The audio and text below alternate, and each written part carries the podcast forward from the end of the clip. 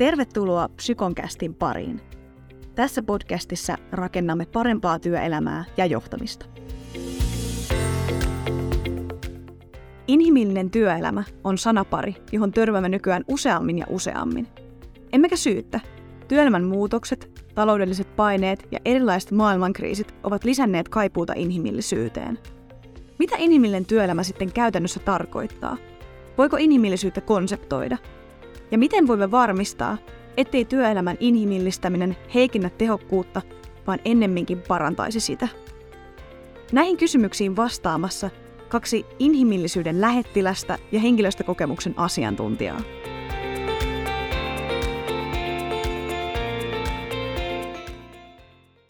Lämpimästi tervetuloa psykologian tohtori ja terveystalon johtava psykologi Tuija Turunen. Kiitos. Mukava kuulla täällä. Kiva olla. Sekä lämpimästi tervetuloa myös Psykonin asiakaskokemusjohtaja Riitta Vuorelma-Iho. Kiitos. Hei, Riitta, sä oot monessa liemessä keitetty ja oot toiminut monissa suurissa suomalaisissa yhtiöissä johtotehtävissä, kuten Finnairilla, VRllä sekä Terveystalossa. Mikä toi sut tänään tämän pöydän ääreen keskustelemaan nyt inhimillisestä työelämästä? No se on meillä psykonissa tietysti ollut aika sellainen tärkeä teema, erityisesti kun puhutaan työelämän trendeistä, niin se on tosi, tosi ajankohtainen asia. Ja sitten toisaalta tämä meidän niin kuin psykoinen slogan, missä me puhutaan, että me halutaan rakentaa parempaa työelämää ja johtamista, niin tämä inhimillisyys on ilmeisen iso osa sitä kokonaisuutta. Hmm, joo. Ja kiinnostava kuulla tänään matkan varrella nyt sullakin, kun on monipuolisesti erilaista organisaatioista kokemusta, että mitä oppeja sieltä on tullut sitten inhimillisyyden johtamiseen. Joo, mielellään niistä jutellaan lisää. Yes. No hei, Tuija, sulla on kriisipsykologina paljon taustaa erilaisista aika haastavistakin kohtaamista, kohtaamisista erilaisissa haastavissa tilanteissa, niin mi- miten inhimillisyys ja toisaalta inhimillisyyden puute näkyy sitten sun työpäivällä?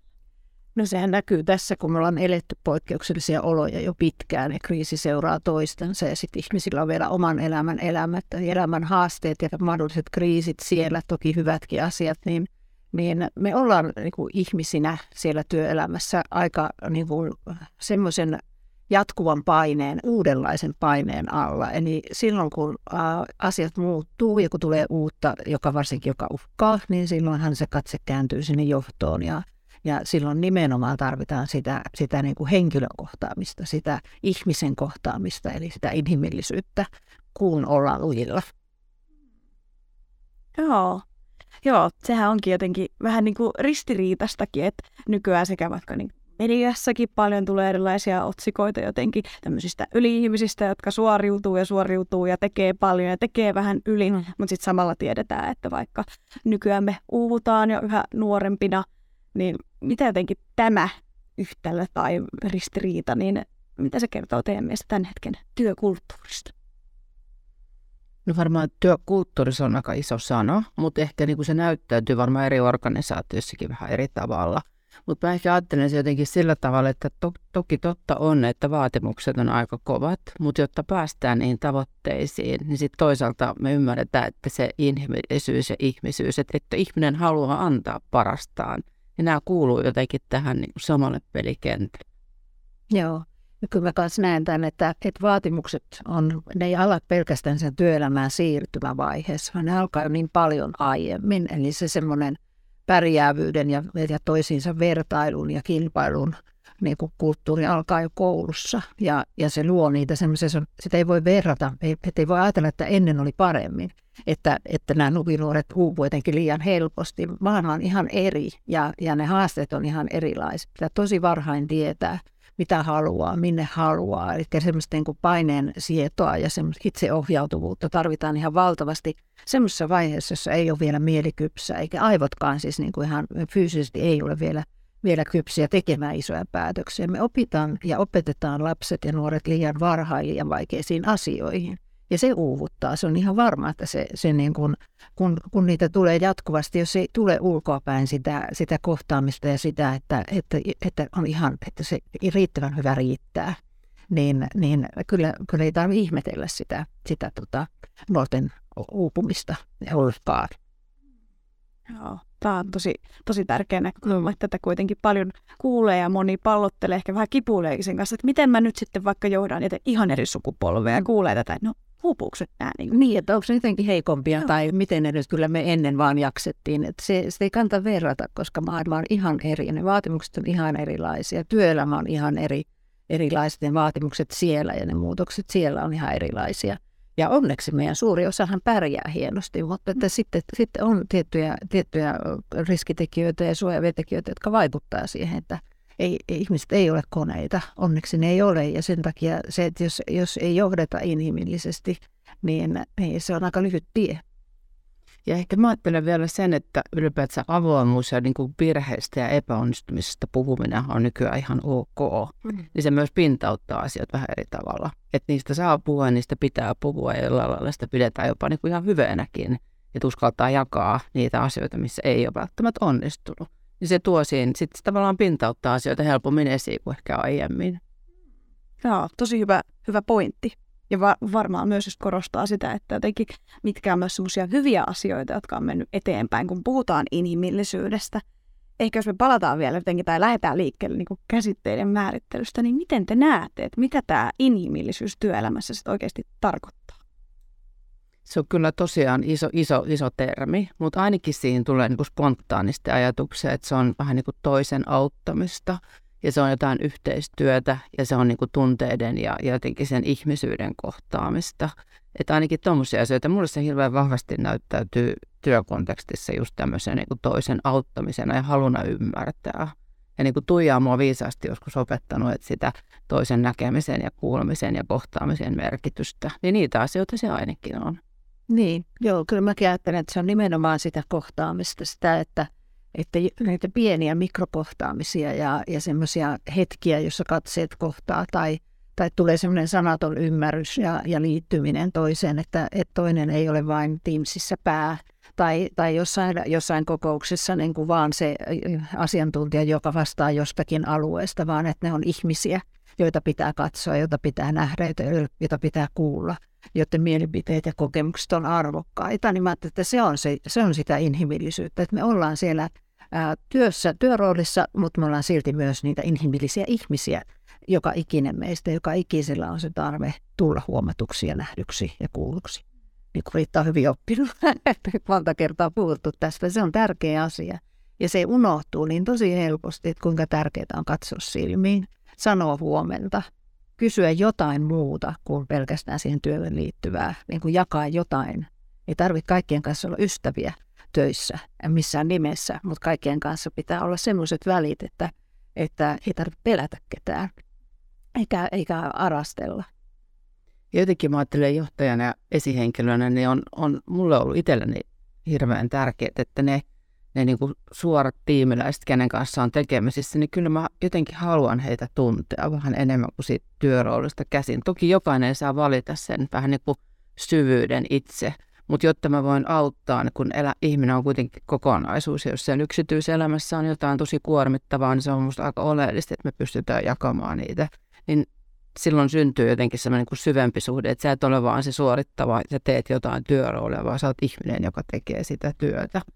Ja silloin niin kuin esihenkilönä musta se aito kiinnostus ihmisiä on kyllä aika tärkeää. Joo, hyvin tuotte sen esiin, että millä kaikilla on se psykologinen perustarve tulla nähdyksi ja kuulluksi. Ja se on hyvin perustelee tämän inhimillisyyden tarpeen työelämässä. Mutta miksi me tarvitaan sitä nimenomaan just nyt? Mm sen takia, että silloin kun elämän tämmöiset äh, niin kuin perusturvaan liittyvät asiat, esimerkiksi nyt pitkään jatkunut pandemia ja, ja sitten tämä sota ja sen, sen tuomat tämmöiset erilaiset haasteet, jotka tulee nyt lähelle meidän omaa elämää. Eli, eli se tulee, tulee tota, taloudellisia haasteita, voi olla se oma työpaikka vaarassa tai, tai tota, niin kuin ihan toimeentuloon liittyvä. Ja aina silloin, kun tapahtuu jotain sellaista, joka, joka poikkeaa ja varsinkin joka ravistelee sitä turvan tunnetta, niin silloin ää, niin kuin yksi näistä meidän perustarpeista myös on se, että me haetaan turvaa jostain. Ja se, mistä me haetaan turvaa, on, on aina joku meille niin kuin auktoriteetti, auktoriteettiasemassa oleva. Eli pikkulapsi katsoo sieltä omasta huolta pitävästä vanhemmasta, että onko ok ja miten tässä pitäisi nyt olla ja sillä lailla oppii rauhoittelemaan niitä oloja. Ja sitten taas koulussa katsotaan opettajasta, päiväkodissa päiväkodin tädeistä. Ja mitä sitten työelämässä, niin totta kai katsotaan esimiehistä, ää, toisista työkavereista. Ja mitä isompi asia, sitä suuremmasti me katsotaan sitten vielä ylemmäksi meidän päättäjiin ja asiantuntijoihin. Ää, ja nyt tässä näissä tota, ollaan totuttu siihen, että sitten kun on oikein niin kuin, huojuvaa globaalisti tai meidän, meidän niin kuin Suomen sisällä, niin sitten tulee presidentti, joka sanoo, rauhoittaa, katsoo silmiin kameran kautta ja rauhoittaa ja huomaa ja kertoo sitä, että kaikki on ihan hyvin. Ja tämä, tämä perustarve aktivoituu meissä aina silloin, kun, kun jotain semmoista poikkeavaa, joka jollain tavalla koetaan uhkaksi, niin kuin se, se on, on läsnä meidän elämässä, niin silloin erityisesti tarvitaan sitä kohtaamista ja kiireettömyyttä ja sitä varmuutta, että ollaan hyvissä käsissä. Joo, Tuija puhuu hyvin tuosta niin isosta kuvasta ja sitten jos miettii just sitä arkea vaikka organisaatiossa, niin se vaikka taloudellinen epävarmuus, niin se on varmaan yksi just tämmöinen tekijä, joka väistämättä siellä organisaatiossa, että ha- haetaan jotenkin turvaa vähän toisistamme just auktoriteeteista, mutta ennen kaikkea, että me ollaan yhdessä tässä, että me ollaan niin samalla puolella ja sen samalla puolella kokemisen ihminen varmaan kokee aina turvalliseksi ja jotenkin myös inhimilliseksi. Oh. Ja puhuittekin tuossa aiemmin just se, että oikeasti kohdataan sitten, että ei olla vaan niitä Teams-päitä, että varmasti myöskin tämä, että ollaan niin massiivisesti vaikka etänä, ja se on tullut jäädäkseen joissa organisaatioissa olikin jo ennen, ennen pandemia-aikaa, koska ollaan vaikka ihan eri maissa, niin myöskin niin kuin sit sen kautta. Kyllä se on ihan selvä juttu, että, että tämä niin kuin siirtymä, että työelämän murros siinä, että, että me ollaan niin, kuin niin monikanavaisesti toistemme kanssa tekemisissä, niin totta kai se niin kuin korostaa sitä, sitä kohtaamisen merkitystä, että se on niin hirveän helppoa niissä Teamseissa mennä suoraan asiaan ja, ja tota, puhua pelkkää, pelkkää niin kuin työtä ja, ja olla tosi minuuttiaikataululla, että kaikki semmoiset siirtymät on jäänyt niin kuin pois ja semmoinen small talk, jo ellei siihen kiinnitetä erityisesti huomiota. Että se on sitä yhdistämistä ja sitä, että sielläkin muistetaan se, että, ja, että, että me ollaan inhimillisiä ihmisiä siellä niiden, niiden tota, kuvakkeiden takana tai mieluusti kameran kanssa. Joo, kyllä se on ihan totta. Että musta tuntuu, että siinä on jotenkin saa, että ollaan tosi mainian tehokkaita ja, ja niin osaavia ja, ja, ja tota, kerrassaan yli, ylivertaisia, kun asioita käydään, varsinkin se on isompi joukkue, jolloin ihan niin kuin fyysisesti todella ei pysty edes katsoa ketään silmiin. Niin se tuo vähän niin kuin kummallisen sellaisen ihmisyyden siihen tai epäihmisyyden siihen siihen keskusteluun, että se on musta korostanut sitä suorittamista ja vaikka itse ihan, ihan kuitenkin ihan noin tietynlaista tehokkuutta ja sellaista niin kuin fiksua asioiden tekemistä ja sujuvuutta, niin tuossa on menty jotenkin niin kuin aika, aika silleen, mennään suoraan ytimeen ja, ja kaikki semmoinen muu hövinä. Et vaikka hauskuuskin on aika vähäistä. No, ilo ja yhteen Joo. jakaminen, se on kyllä tosi tärkeä, tärkeä myöskin. Että sehän yhdistää nauruja ja niin kuin sisäpiirijutut ja tällaiset, niin ne yhdistää ja tekee, tekee hyvää koko kropalle, ei pelkästään mielelle. Mm. Joo, mm. ihan totta, jos miettii vaikka omiakin lähiaikojen työpäiviä ja vaikka eilistä yhteistä pizzahetkeä, niin on, niillä, on, niillä on iso merkitys. Niin. No, olette viitannutkin tässä vähän jo niin kuin esimerkiksi niin kuin esihenkilön johtajan rooliin, niin miten tätä inhimillisyyttä työelämässä sitten johdetaan? Kyllähän se lähtee ylimmästä johdosta. Että se, se että, että kulttuuri muuttuu niin kuin mielelle ystävälliseksi ja että mieli on osa, osa sitä työelämää, ihan niin kuin kaikki muutkin, muutkin asiat, niin, niin äh, ellei ylin johto sitä huomaa, niin se on vaikea niin kuin sit siellä alempana, alempanakaan sitten sitä toteuttaa tai tulee se paine vaan suorittaa ehkä teknisesti. Ja sen takia se, että, että ylinjohto äh, on niin kuin inhimillisyyden takana. Ei niin, että se on mekaanista, vaan että oikeasti aidosti se välittyy, niin se on siitä, siitä mun mielestä lähtee. Ja sitten se valuu niin kuin e-, esimiestasolle ja sitten sinne tietenkin sinne, sinne niin kuin työntekijöiden keskinäiset suhteet ja se, että minkälaiset, mi, miten siellä kommunikoidaan, niin, niin sinnehän se sitten sit menee. Mutta sitten pitää huomata, että kaikki me ollaan erilaiset, ei ketään voi niin kuin pakottaa olemaan – hirveän sillä niin kuin lämpimän inhimillinen, jos ei se ole omaa, niin kuin sitä, sitä omaa niin kuin itseä, mutta sitten täytyy kuitenkin niin kuin seistä sen takana, että muut saa olla, vaikka se ei olisi itselle ominaista semmoinen pää, niin kuin, no, ikään kuin semmoinen vähän pehmeämpi ihmisten kohtaaminen.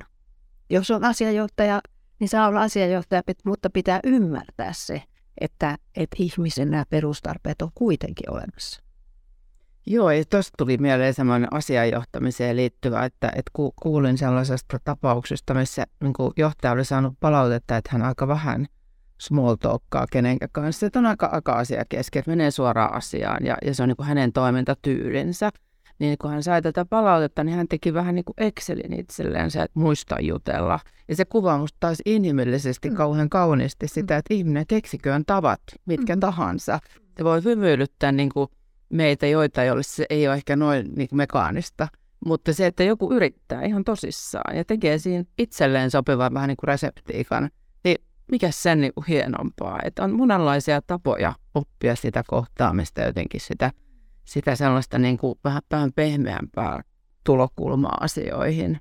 Niin tota, musta oli aika sellainen lämmittävä tarina siitä, mm, että ihmisillä on, on, on tarpeita oppia kehittyä. Niin, silloin se kertoo siitä, että on se ymmärrys ja sehän se on se tärkein, että on ymmärrys siitä, että me ollaan erilaisia ja meillä on erilaisia tarpeita. Ja, ja se, että on ymmärrys siitä perustarpeesta, että tulee kohdatuksi ja arvostetuksi. Niin vaikka se olisi, olisi tosiaan tuommoista, että voi olla, että, että niin kuin mehän ollaan sosiaalisilta taidoilta ja myöskin niin kuin ihan semmoisella perustemperamentiltamme erilaisia. Joku on introvertimpi ja kokee tosi kiusalliseksi small mutta silti hän haluaa jotenkin yrittää sitä, niin sehän on tosi, tosi hieno. Ihan tosi, tosi hyviä nostotikin kuvaa just hyvin sitä, että vaikka persoonaa voi olla tietyn ikävaiheen jälkeen vaikea muuttaa, niin toimintatapoja ja käyttäytymistä me voidaan kehittää ja muuttaa – mutta sitten siihen tarvitaan se ymmärrys. Niin joskus ymmärtääkseni inhimillisyyden johtamista ja sen tarpeen ymmärtämistä estää se, että ehkä ajatellaan, että jotenkin se on tehokkuuden tiellä. Että kun meillä on iloa ja nauroja ja muuta, niin voiko se myös jotenkin estääkin välillä niin koviin tuloksiin pääsemistä. Niin miten niin kuin, nämä kaksi asiaa, inhimillisyyden ja tehokkuuden, miten ne voi yhdistää?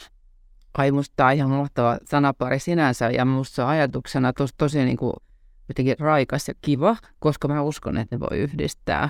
Ja tota, jo pelkästään se, että ne tuo siihen pöytään, niin synnyttää usein jotain hyvää. Niin tota, Teukkuus sanoi mun mielestä monta kertaa sitä, että sä poistat työntekemiseltä esteitä, ja sekin on inhimillistä. Että sä yrität tehdä niistä prosesseista sujuvia, ne on niin kuin järkeviä kaikkia, on se sitten asiakas tai henkilöstö, niin, niin kuin toimia siinä prosessissa. Niin se on monasti esteiden poistamista ja niin kuin järkevöittämistä. Ja sitten sitä kautta siihen tulee taas sit se ihmisyys ja tunteet. Ja kun siihen liittyy myös aina vähän niin kuin muutosta. Kun muutetaan prosesseja, syntyy muutosta ja vähän pelkoja. Ja silloin se taas mahdollistaa sitä inhimillisyydestä keskustelemiseen.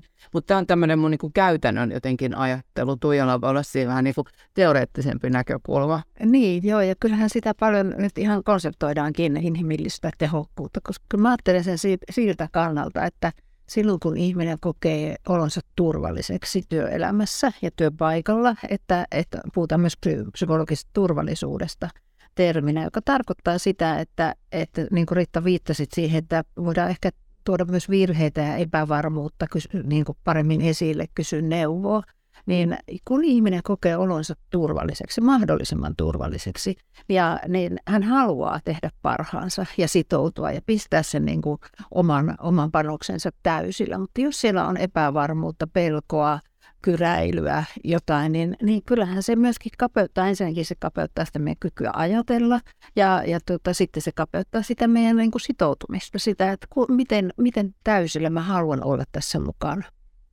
Et sen takia se inhimillinen kulttuuri on myös tehokkuuden niin kuin ytimessä ihan, että ilman, ilman inhimillisyyttä ei ihmisen, ihminen halua eikä voi. Ei, ei oikeasti pysty siihen parhaimpaansa tai edes siihen, mikä mä en halua, että ne haluaa, kuka haluaa tekee parastaan, vaan riittävän hyvää.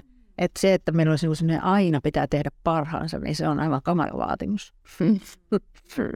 Joo. Joo, tosi, tosi hyviä nostoja ja ja sitä miettimään, kun puhuttiin tästä, niin kuin, että mitä, mitä se vaatii vaikka johtajalta ja esihenkilöltä ja niin kuin ymmärrettävästi lähtee sieltä niin kuin heti ihan ylimmästä johdosta. Varmasti kuitenkin jaetaan se ajatus, että se inhimillinen työelämä, että se on meidän kaikkien jokaisen työntekijän vastuulla. Niin jotenkin, mitä te näette, että minkälaisia ominaisuuksia inhimillinen työelämä edellyttää yksilöltä? No ihan niitä perustaitoja, siis tämmöisiä tunteiden säätely, tunnistamistaitoja ja, ja, ja niin kuin sosiaalisen vuorovaikutuksen taitoja. Ja taas pitkään lastenpsykiatrialla, kun tehnyt uraa, niin ajattelin, että sieltähän se lähtee. Se lähtee sieltä, sieltä meidän ensimmäisistä vuosista, ne meidän tavat, ja kokemukset, miten me, miten me ilmaistaan itsemme, miten me tukeudutaan toisiimme, miten me niin kuin opitaan tunnistamaan tunteita ja säätelee niitä. Ja nämä taidot, nämä kasvaa ja kehittyy meidän mukana, mutta se, niin kuin se juuret ja se, mistä lähtee rakentumaan, on sieltä ihan varhain. Ja se kertoo, että me ollaan niin erilaisista lähtökohdista. Ja kaikilta kuitenkin pitää vaatia ja edellyttää sitä, että osaa käyttäytyä niin kuin kohteliasti ja, ja huomioida toiset. Ja se on sellainen asia, joka pitää vaan niin kuin edellyttää. Ja, ja se on sitä, mitä mä ajattelin, että mistä kaikki niin kuin siellä henkilöstön tasolla ja ihan koko organisaatiossa, joka ikisen kohdalla, että, että toinen ihminen ää, tulee kohdata kohteliasti. Eli käytöstavat ja, ja tämmöiset niin kuin kohtaamisen, kohtaamisen kiittämiset, silmiin katsomiset, huomenten toivottamiset, vaikka ne siellä kulttuurissa ikään kuin, niin kuin niin kuin sisäänkirjoitettuja sääntöjä tai tapoja, niin aina on kuitenkin niitä, joita ei pyydetä lounaalle tai aina on niitä, jotka, jotka jättäytyy tai jää vähän porukasta ulkopuolelle. Ja se on myöskin sitä. Nämä on niitä taitoja, mitä lapsi opettelee. Työelämässä ne sitten katsotaan myöskin, että, että, että kuinka me niin kuin oikeasti osataan huomioida ihan kaikki. Mutta niin kuin sanoin, niin ei lapsiltakaan edellytetä kaikkien kanssa on ystävä tai paras kaveri, mutta kaikkien kanssa pitää tulla toimeen. Näin mä ajattelisin, tämmöisen vuorovaikutuksen taito. Kyllä, kyllä varmaan, että on musta tärkeä kommentti, että joskus kokee, että ehkä kun sanot ylinjohto, että on totta kai vastuussa ikään kuin siitä kulttuuria, että mitkä on ok ja mitkä on meidän tavat toimia täällä yhteisössä, mutta kyllä meistä niin kuin jokainen työntekijä niillä omilla vuorovaikutustaidoillaan ihan hirveästi siihen vaikuttaa. Että se on niin kuin kohtuuton ajatus, että se on vaan viiden ihmisen varassa tyyppisesti isommaskin organisaatiosta. Jokainen meistä siihen vaikuttaa. Ja, ja helposti siinä tulee sellainen, saattaa tulla sanoa, että minä tässä odottelen, milloin tämä inhimillisyys kohtaa, niin. kohtaa minut, vaan että sä voit itsekin tuoda siihen jokainen, joka ikinen päivä, jokaisella teolla. Ja ne ei tarvitse olla edes mitään niin kuin, niin kuin mittavia tekoja, niin kuin näitä pieniäkin tekoja. Mutta mä oon itse asiassa miettinyt tuota asiaa sille, että joskus pohtinut, että kun me ajetaan vaikka autolla, ja sitten sulla on se suojakuori siinä, niin mehän vähän niin kuin epäinhimillistetään joskus kanssa autoilijoita, että toikin tollanen ja sitä tätä ja tota ajaan, tai ainakin näin mä teen. It, tota, liittyykö se siihen, että kun mä en tavallaan kohtaa sitä ihmistä, me ollaan niin samalla kaistalla, mutta mä en kohtaa sitä se, se muuri, mä teen tulkintoja siitä autosta, sitten rupean tekemään siitä ihmisestäkin tulkintoja. Mm. Eli tavallaan joku ihan pieni suojamuurikin tekee jo etäännyttää ihmisen. Ja tämä musta jotenkin tekee näkyväksi sen, että sit kun me tavataan toisemme, niin meillä on heti joku mm. eri aisti ja tunneskaala käytössä. Ja, ja tämä on musta jotenkin se, olen tätä pohtinut, että miksi se on näin iso ero mulla, että se ihminen auton sisällä jotenkin käy mun hermoihin, mutta sitten se tyyppi ilman sitä suojapuolta jotenkin koskettaa. Niin, jos olisi ollut vaikka minä siinä vieressä autossa, että se olisi puinut nyrkkiä ja sitten oltaisiin nähty, niin, niin, niin sittenhän se mä tunne kuin eläväksi ihminen. Kyllä. Ja näin se on varmasti siellä töissäkin, että, että, kaikkia me, niin kuin, että kaikilla meillä on myöskin se oma suoja, suojakuori. Ja, ja niin kun sä kysyt, mistä se johtuu, niin kun mä niin ajattelisin, että, että se, että me ollaan niin kuin, ähm, meidän niin kuin lajina, ihmislajina, me halutaan liittyä toisiimme ja, ja niin kuin me ei selviydyttäisi ihan yksin, vaan me ollaan laumaeläimiä, jolloin me peilataan toisia ihmisiä ihan koko ajan ja niiden niin kuin tunteita, eleitä, ilmeitä, asentoja, kaikkea sitä. Meidän, me ollaan täynnä peilisoluja, joten kautta me otetaan niin kuin se toisen ihmisen tunnetila jossain määrin. Ja joskus voi olla, monesti on neuvoksikin, että, että katsoo vaikka vaikka itse kun menee veskiin ja katsoo, että mikä ilme on, että jos on tosi keskittynyt, kiireinen, niin sulla voi olla tosi totinen ja, ja niin kuin kul, mulla ainakin menee kulmat kurttuu ja mä oon silleen niin kuin aika vakavan näköinen, vaikka mä en kauhean vakava ehkä sitten oikeasti ole, mutta että silloin kun mä oon keskittynyt, niin mä voin olla aika tylynkin näköinen. Ja, ja sitten kun mä lähden johonkin, missä mä näen ihmisiä, tai varsinkin jos mä semmoisessa tilassa kirjoitan jonkun Teams-viestin tai vastaan jonkin mailiin, että mä oon ajatukset muualla, niin mä oon tosi tyly ja töykeä. Mutta, mutta kun me niin kuin pystytään niin kuin huomaamaan, mitä me itse, eli juuri tämä, mitä Riitta sanoi, että me ollaan jokainen myös vastuussa itse siitä kulttuurista, että mitä me tuodaan siihen tilaan, että millä eleillä ilmeillä me tullaan. Että kun katsoo sieltä itseensä peilistä ja huomaa, että onkin vähän silleen niin kuin niin kuin kiukkusen tai, tai tota, niin kuin, äh, tylyn näköinen, niin, niin kokeilee muuttaa sitä ja katsoa, mitä tapahtuu sitten. Mitä tapahtuu, kun meneekin vähän eri lailla. Ja, ja tota, musta se on kauniisti Esa Saarinen usein sanonut sitä, että, että mitä tulee huoneeseen, kun sinä tulet huoneeseen. Että mitä, mitä, niin kuin, mitä tuo itse siihen. Jokainen on siitä vastuussa. Että vaikka meillä on se oma henkilökohtainen elämä ja siellä mahdollisesti monenlaisia huolia ja murheita, niin, niin, ja ne on meissä ja ne saa olla meissä, se on inhimillistä. Mutta me ei tarvi sekä siirtää niitä toisten kannettavaksi, mutta myöskin sitten jokaisella on oikeus suojata, laittaa se oma suojakupu, että tunteet, toisten tunteet ei liikaa siirry. Sekin on inhimillistä, että meillä on lupa suojautua. Varsinkin silloin, kun me tehdään vuorovaikutustyötä paljon, niin me ollaan tosi monen ihmisen tunteita kannetaan mukana. Tosi tärkeitä, olennaisia nostoja. Toi on tosi hyvä tämä, mitä saapuu tilaan, kun minä saavun, mitä tuon mukana itselleni ja muille. Joo. Olette ilmentäneet sitä, että tämä inhimillisyys, sen johtaminen ja toisaalta johtaa sitä tai ei, mutta mitä itse tuo mukanaan, niin sitä voi kehittää. Niin olisi kiinnostava kuulla teiltä kummaltakin vähän se teidän omaa kasvumatkaa ja tarinaa inhimillisyyden äärellä. No aina, aina voi jakaa niitä omia epäonnistumisia ja kompurointeja matkan varrella. Mulle tulee kyllä mieleen se, että kun aika nuorena tuli niin kuin esihenkilöksi, niin kyllä mulla olisi niin kuin se tarmokkuus ja aikaansaamisuus oli, aikaansaavuus oli kauhean keskeistä. Ja, tota, ja silloin tavallaan niin kuin, varmaan aika lailla unohdin huomioida. Teknisesti varmaan kysyin kysymyksiä, mitä kuuluu kysyä, mutta itse asiassa mä en ole, mun, kuitenkin se, mulla oli se lopputulos koko ajan niin kirkkaana mm. mielessä, että se inhimillisyys ei varmaan välittynyt eikä se ihan oikeasti edes vaikuttanut hirveästi muun. Ja sitten mä aloin tajuamaan, että mä en saa aikaa tällä lailla asioita. Ja mä tunnistin myöskin sen, että, että ihmiset puhuu ehkä vähän vähemmän, koska tässä oli tämmöinen niin napakka ja tehokas meininki päällä. Niin se on ainakin mun semmoinen oppi ollut siitä, että jotenkin mä opettelin kysymään ja oikeasti kuuntelemaan. Ja, ja se, se tuli vain sen kautta, että mä tajusin, että ihmiset niin kuin pieneni mun mielestä mun seurassa, kuin että ne olisi kasvaneet. Ja sitä polkua jotenkin yrittänyt vahvistaa niin kuin jatkossa, että jotenkin aidosti tekee yhdessä, mistä alussa sanoin, että se yhteistyö ja toisen auttaminen, kun sitähän se johtamistyökin nyt on. Että se on sitä toisten auttamista ja sitä meidän yhteistä tekemistä. Niin tämä on mulla ollut tosi niin kuin sellainen kirkkaana mielessä se, että se, se tarmokkuus ja päämäärä mielessä – niin pienessä muita, koska mä en kuunnellut enkä kyllä kohdannut niitä ajatuksia. Että se nyt on ainakin yksi, mutta on paljon muitakin kommurointeja, mutta ton nyt muistan tosi selvästi.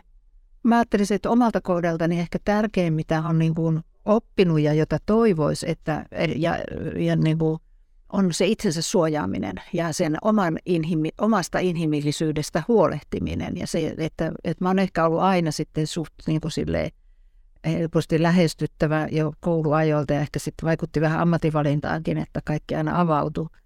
Mutta sitten kun, kun on sitä avautumista niin kuin ylemmäärin, niin, niin on tosi tärkeää pitää huolta siitä omasta ytimestä. Että muista joskus, kun oli sitten omassa elämässä myrskyisää, niin yksi kollega sanoi, että ikinä, ikinä tota, himmenet tuo valo sun silmissä. Ja se oli aika havahduttavaa, että se alkoi näkyä sellainen, että nyt on niin kuin liikaa, liikaa monessa suunnassa. Ja silloin, silloin niin kuin se, että, että oikeasti kiinnittää huomiota siihen omaan itseään, mitä mulle kuuluu, niin se on inhimillisyyden ytimessä. Koska tärkein ihminen on kuitenkin se siellä, siellä peilin toisella puolella, että, että, että siellä kukaan muu ei voi tietää sitä.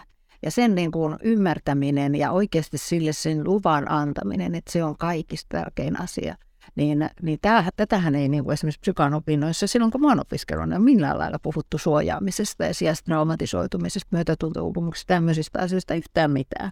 Mutta onneksi se kuulema nykyään siellä on mukana. Eli semmoista niin, niin kuin oman itsen arvostamista ja lempeyttä ja, ja armollisuutta omalle, omalle itselle. Ja sitä kautta sitä suojaa, mutta silloinhan kun on niin kuin itse suojassa riittävästi, niin pystyy olemaan myös empaattinen ei, sympatia ja empatia ero niin, niin, niin kuin selkeä, että ei kannata olla sympaattinen, vaan pitää olla empaattinen. Vau, kiitos kun jaoitte palaset omistakin tarinoistanne ja tämä on tosi tärkeä myös tämä teema. Tästä varmasti olisi omankin jaksonsa myös tämä niin itse myötätunto ja empatia ja se, että me ollaan inhimillisiä myös itsellemme. Kyllä.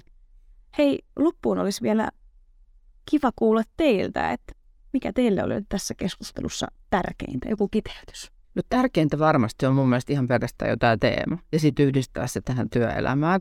Mutta toi Tuijan sanominen siitä itsensä suojaamisesta, niin kyllä se mua aina puhututtaa ja mietityttää. Et sen, sen haluan kyllä viedä niin kuin myöskin tästä mukana, että, että tota on hirveän tärkeää jaksaa antaa muille, niin, niin myös sitten osata suojata riittävästi itseään.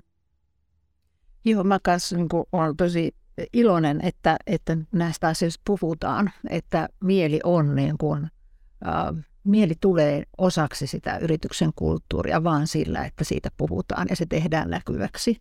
Ja tämä on yksi mahdollisuus tehdä sitä näkyvämmäksi, niitä joka ikistä yksilöä siellä, siellä tota, joka ikisen tarpeita, niin, niin että et pysyy, mieli pysyy mielessä. Minusta se on tärkeintä. Se on hyvin sanottu, kyllä. Oikein hyvä. Hei, lämmin kiitos äärimmäisen hyvästä keskustelusta Tuija ja Riitta. Kiitos. Kiitos. Tässä jaksossa keskustelimme inhimillisyydestä työelämässä. Mikäli aihe sytytti, ota kuunteluun myös jakso 14, Tunteet muutoksen käyttövoimana, jossa keskustelimme siitä, miten luoda tilaa tunteille työelämässä. No ainakin pitäisi varmaan puhua ääneen siitä, että kaikki tunteet on niin kuin tervetulleita ja, ja tarpeellisia ja hyväksyttyjä. Ja sitten myöskin semmoiset niin tuntemukset, mitkä voi ympäristöstä tuntua vähän jotenkin haitallisilta, että myös niille annetaan tilaa tulla esiin.